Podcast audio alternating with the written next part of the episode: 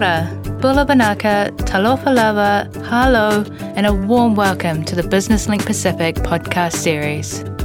Business Link Pacific connects growing businesses in the Pacific Islands region with quality business advice.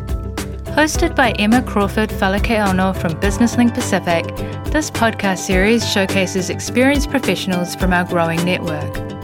Sharing invaluable insight and expertise, our guests offer a unique view on doing business in the Pacific. Hello and welcome to the Business Link Pacific podcast series. I'm your host, Emma Crawford Falakiano. In today's podcast, we explore the topic of female entrepreneurship, gender equality in the Pacific Islands. Women are pursuing entrepreneurship more than ever. However, research shows that gender equality in the startup space is still far from balanced. It is also apparent that women face significant discrimination, compounded by traditional value systems that create barriers for women to carry out simple things like gain access to startup finance, purchase land, and open accounts. To shed light on this topic, we have with us on the phone Audrey Jean Baptiste, Regional Director for Why Her Pacific, an accelerator program designed by women specifically for female social impact entrepreneurs in emerging markets. Hi, Audrey. Welcome to the Business Link Pacific podcast. Thanks for joining us today. It's my absolute pleasure. Thank you for having me on your podcast. And hi to everyone who is listening. And where are you calling in from today? I'm calling in from Melbourne. So I am from New Caledonia and work across Melbourne, which is where the headquarters of the company um, that delivers Why Her is from, and New Caledonia is home. So I work across both. Oh, lovely. So let's start by uh, maybe if you can tell us about Why Her Pacific. What are the core objectives of this initiative? So, to tell you about the core objectives of the Why Her Pacific Islands initiative, I'll first set the context by sharing with you a little bit more about YGAP, which is the parent organization. So, YGAP is an international independent nonprofit, and we believe that entrepreneurship is one of the most powerful ways that we can lift communities out of poverty. We work directly with early stage enterprises led by local leaders and entrepreneurs across the Pacific Islands region who are building products and services that not only make money, but also improve the lives of those living within these communities. We call them social enterprises and social entrepreneurs. And all of our social enterprises are building businesses that apply commercial strategies to achieving one or more of the global sustainable development goals. The reason why we back these local entrepreneurs and invest in building local teams in the regions we operate in is that we believe local entrepreneurs are the ones who are best placed to understand the unique, often systemic challenges that their communities face. Therefore, they're also the best place to develop deeply contextualized, innovative solutions that work and will work in the long term. We just need to support them in doing that. So that's what our programs do. Uh, we provide entrepreneurs with capacity building, support networks, and funding everything they require to develop and strengthen their business model so that they can grow and reach that financial sustainability whilst also delivering long term scalable social impact.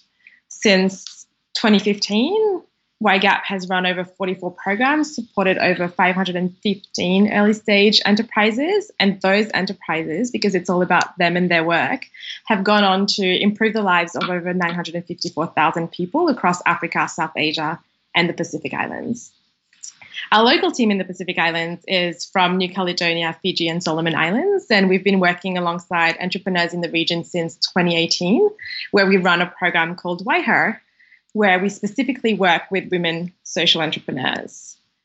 Why Her as a program was developed as a response to the unique challenges that we observed our women entrepreneurs facing when trying to establish a business in the regions we operate in. So we ran a lot of mixed gender programs and we just realized that women have specific needs and challenges that they face that would be better catered for with a specific program. In most cases, women face more barriers, whether it be cultural, relational, institutional, professional, personal, or others than their male counterparts when trying to launch and grow their social enterprise. They simply don't have access to the same platform when it comes to entrepreneurship.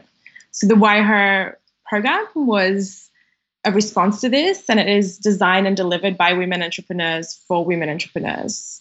We have applied a gender lens through our whole program, so the proven model that we've been running for years.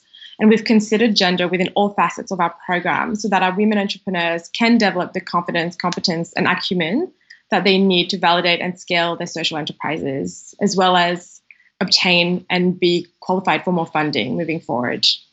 So, in your opinion, um, Audrey, what is the business environment like in the Pacific, um, especially for women and youth? So the Pacific Islands are, I'm sure our listeners all know, highly diverse in culture, populations, their development, languages, political status, and much more. In my opinion, that makes the region one of the most interesting places to do business, but it can also make it quite challenging.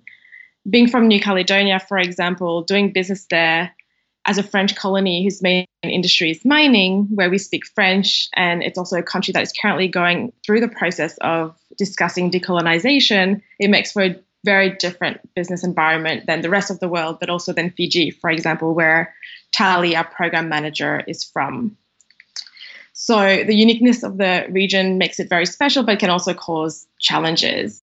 We hear a lot about the various challenges that Pacific Islands businesses face when trying to trade within and outside of the region. There's anything from the culturally diverse and geographically spread out nature of the Pacific Islands, the location of the region, the relatively small dispersed markets and small populations.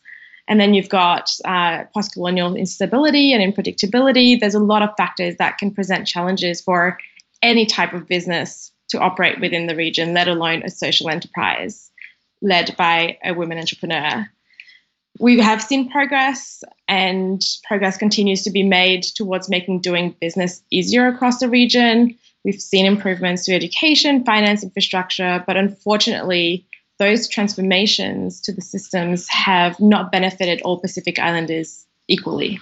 So, if we consider women, we can't only look at barriers directly relating to activities involved in building a business. We also need to consider all of the barriers that were mentioned earlier, whether they be relational, personal, cultural, institutional, that women face day to day.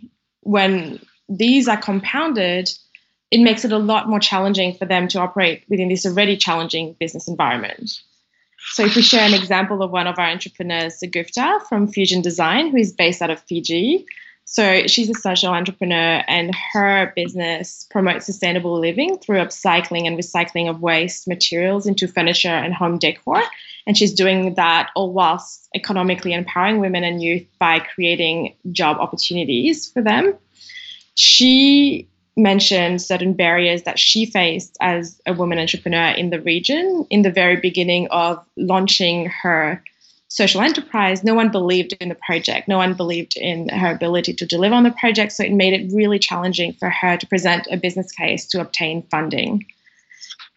In addition to this, um, her business involves her making furniture, and she felt that her credibility was questioned because women making furniture is very rare in the Pacific Islands. So it was difficult to actually get clients and get their trust and she faced other challenges as well. She's a beautiful mom, um, and she's just um, also found that in the Pacific Islands region, because social entrepreneurship is a new type of business model, and creating impact doesn't necessarily equal success in business.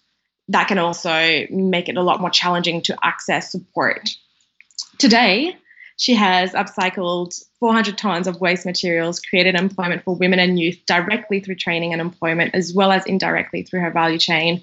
And she has 172 customers, both business and consumers. So she's doing extremely well, but just shows that, you know, if we believed in her earlier, she could be even further in terms of her impact right now. Um, so all these barriers mean that women like Sagufta don't have access to the same platform when it comes to doing business in the Pacific Islands. They're not starting from the same starting point often, and they often also don't get access to the same opportunities along the way. And we can see this. We see that we still don't have enough women participating in the formal economy. We're still not seeing enough women in leadership or decision making position. So we're really still not tapping into the full potential of our Pacific Islands population. To strengthen this platform for women to do business, uh, at Why Her, we believe that we need to address the root causes behind the barriers that women face in our region and become more aware of our existing biases that we all hold, regardless of gender, so we can develop strategies and solutions that are equitable, that can lead to equality, and tackle the causes of gender inequality and exclusion directly, so that women can more fully participate in the economy. And we also believe that we all have a role to play in this everyone on this call and everyone across the Pacific Islands region, we all hold some type of power in our respective organizations and fields where we can consciously consider how whether we're building products or services, policies, whether we're leading transformations, how are these being experienced by women? We can all ask ourselves how we can make our work more accessible and inclusive of all genders.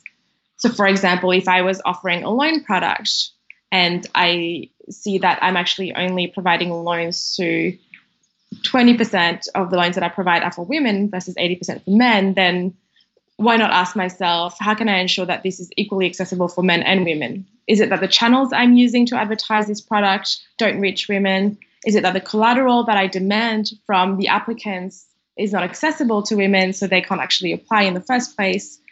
Considering gender in this way will not only help to create the platform and reduce inequality, but it can have real, tangible positive business and social outcomes for organizations. Research has shown again and again the benefits of gender diversity, equality, and inclusion for organizations. So everyone wins in that case. Oh, definitely. And, and like you say, we all have a part to play in that. exactly. uh, and it doesn't have to start and be really difficult. It doesn't have to start with feeling like you need to create a brand new product or a service or lead a new transformation across a region or change your whole worldview. It can start as simple as just going out and talking to a woman social entrepreneurs and seeing the barriers that she faces and seeing whether through your organization, through your role in your communities, whether you can help. And it can be as simple as that. So it doesn't have to be a challenging thing from the get go. So why why is it important to back women led social impact enterprises and ventures? So along the same train of thought, to create markets and solutions which will work and benefit everyone in society, women need to be included and equally represented as leaders and decision makers.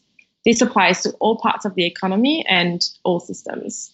Without this equal representation and the distribution of that decision making power, solutions to problems that are being created, whether it's in the form of products, services, educational programs, policies, they're all being created in a biased way, whether we're conscious of it or not. Um, and they're just not accurately taking into account the differing needs and views of everyone in society. And sometimes they're based on data, and hard data is great because it can give us more information, but by data can also be biased. Um, so when we focus in on poverty, it is even more important for women to be decision makers and leaders. They are the ones who are disproportionately represented amongst those financially vulnerable. And this is exactly why they're best placed to lead the change within their communities there is just enormous untapped potential for economic growth, social development, community leadership through increasing the level of women engagement in our systems. By backing women social enterprises, we all benefit. And like I mentioned earlier, we all hold the power within our organizations or even our communities or our households to back them. It doesn't need to be hard, it can be really simple. Just sitting down with and listening to our women and asking them how we can make our existing work or communities more accessible and inclusive for them on their journey to building their social enterprise. We can't, in this process, assume that what we build, whether it's a product or a service or a program, is one size fits all. And as I mentioned before, we can't really rely on that data all the time because that can be biased too, depending on how the data was collected, who was involved in the survey, what the questions were framed as. So we really need to do our bit to go and really understand the problems that women face in the business environment in the Pacific Islands region and see how we can start and help. And how important is it for entrepreneurs to invest in quality business advice? Quality business advice is crucial for, I would argue, any business, but especially for an early stage enterprise and especially for social enterprises because you're not only trying to maximize your business outcomes, which is hard enough to do, but then you're also trying to create social or environmental impact in doing that. So it's twofold. Mentorship, advice, and coaching can make a real difference in an enterprise ability to find their successful business model. So in the startup world, that's the startup phase is all about finding your repeatable, scalable, and sustainable business model, um, which is the foundation from which you can then scale. And to do that, they need a knowledge base of skills, they need sector specific expertise, they need connections, they need quality business advice. That being said, the other part of the challenge is that in the early stages of building a social enterprise, entrepreneurs are often trying to balance limited time, limited resources, trying to figure out how to operate and be a founder or an entrepreneur in this world to try and find the model that works in the shortest amount of time possible, essentially before they run out of money. So limited capital can make it can make quality business advice inaccessible. Um, if you're not able to raise funds, it will make it really hard for you to justify being able to pay the cost of quality business advice because every dollar that you spend on that, and if you don't really know if that service provider is going to be the right person for you and your business, it's too much of a risk to take in the early stages and unless you have the funds available.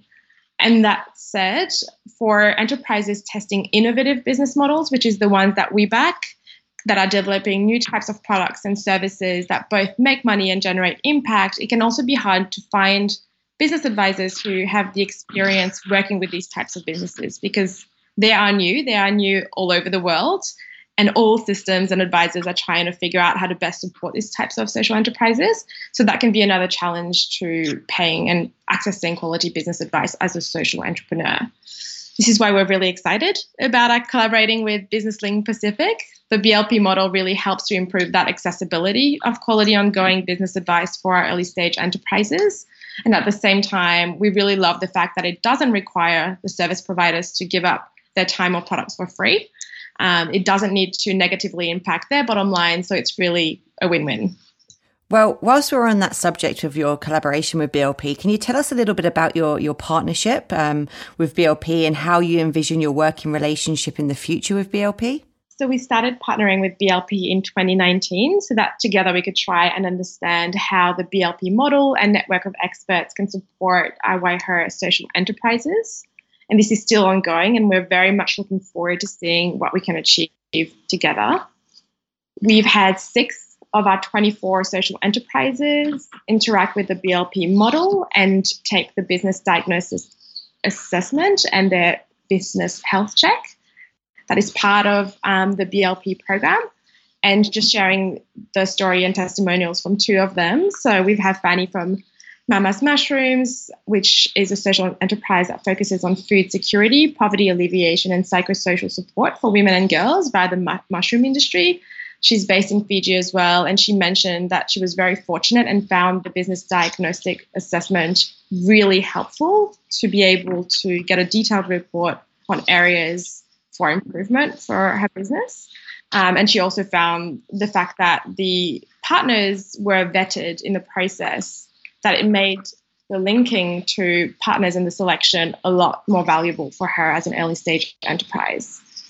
And then going back to Sagufta from Fusion Design, which I mentioned earlier, she's currently applying to be part of the BLP network as well. And so is her designer. So she was really working on her brand and she had an incredible designer who was really helping her, but she just ran out of funds to be able to subsidize that the cost for that piece of work. And so going on the BLP network will allow her to continue to get that valuable quality advice whilst that designer won't have to compromise and provide services or products for free, which doesn't help um, in the end. So moving forward, we're very interested, as I mentioned, to continue to explore how the BLP model can support our social enterprises, but we're also interested in working with the BLP network of interested social, um, small and medium sized enterprises to share our knowledge and observations of working with social enterprises if that can be helpful, um, and to provide support in considering gender within the products and services that are being created. If you know any promising women entrepreneurs from any Pacific Island country, they can get in contact with us and or apply at YGAP. So that's the letter Y, G-A-P dot org slash Pacific Islands. Just to give you some context around the types of social enterprises that we're looking for that are the best fit for our program to benefit from the program that we deliver, it is a venture that has been running for one to three years, that is post revenue, so has at least a customer or a good or a good or service or product, uh, is aligned with the sustainable development goals, and has a clearly defined selling proposition we also, of course, are focused for this particular program on women entrepreneurs. So it needs to be a social enterprise that is led by a local founder who is a woman, um, that is preferably full time on working on this business and has a team behind her. Wonderful. Um, and is there any other way that people, our listeners, can get in contact with you, or, or is that the best way to go online? They can get in contact with me directly. Uh, my email address is Audrey, so A U D R E Y, at YGAP. Again, it's the letter Y, G A P, dot com dot au. Perfect. Audrey, thank you so much for your time today. Um, it's really admirable um, what you guys are working towards. Um, I think one of the key things that all of our listeners can take away is that we all have the power and the ability to make a difference, whether that's within our own businesses or where we're employed, whether it's within our community or even let's just start at home. So thank you for that. Thank you for your time and thank you to everyone who's been listening. I want to mention again that we're big fans of the BLP model. We haven't seen a lot of models like this that are really win win and truly benefit social enterprises and just small and medium sized enterprises. So thank you for all of your hard work as well. If you're not sure what type of advice you need, the free online business health check in the Business Link Pacific portal helps you identify where there may be gaps in your business that could benefit from quality business advice and support. From there, you can connect with the right business advisor for your needs. Visit businesslinkpacific.com and click on the Business Health Check tab to get started. Thank you for joining us for this Business Link Pacific podcast, and many thanks to Audrey from Why Her Pacific for sharing her expertise and insights with us today. Please join us for our next podcast, where we'll be exploring yet another topical business conversation with a special guest from our Business Link Pacific Advisor Network. Until then, thanks for listening. Stay connected with BusinessLink Pacific by following us on Facebook, Twitter, and LinkedIn. BusinessLink Pacific. Connect your business with quality advice.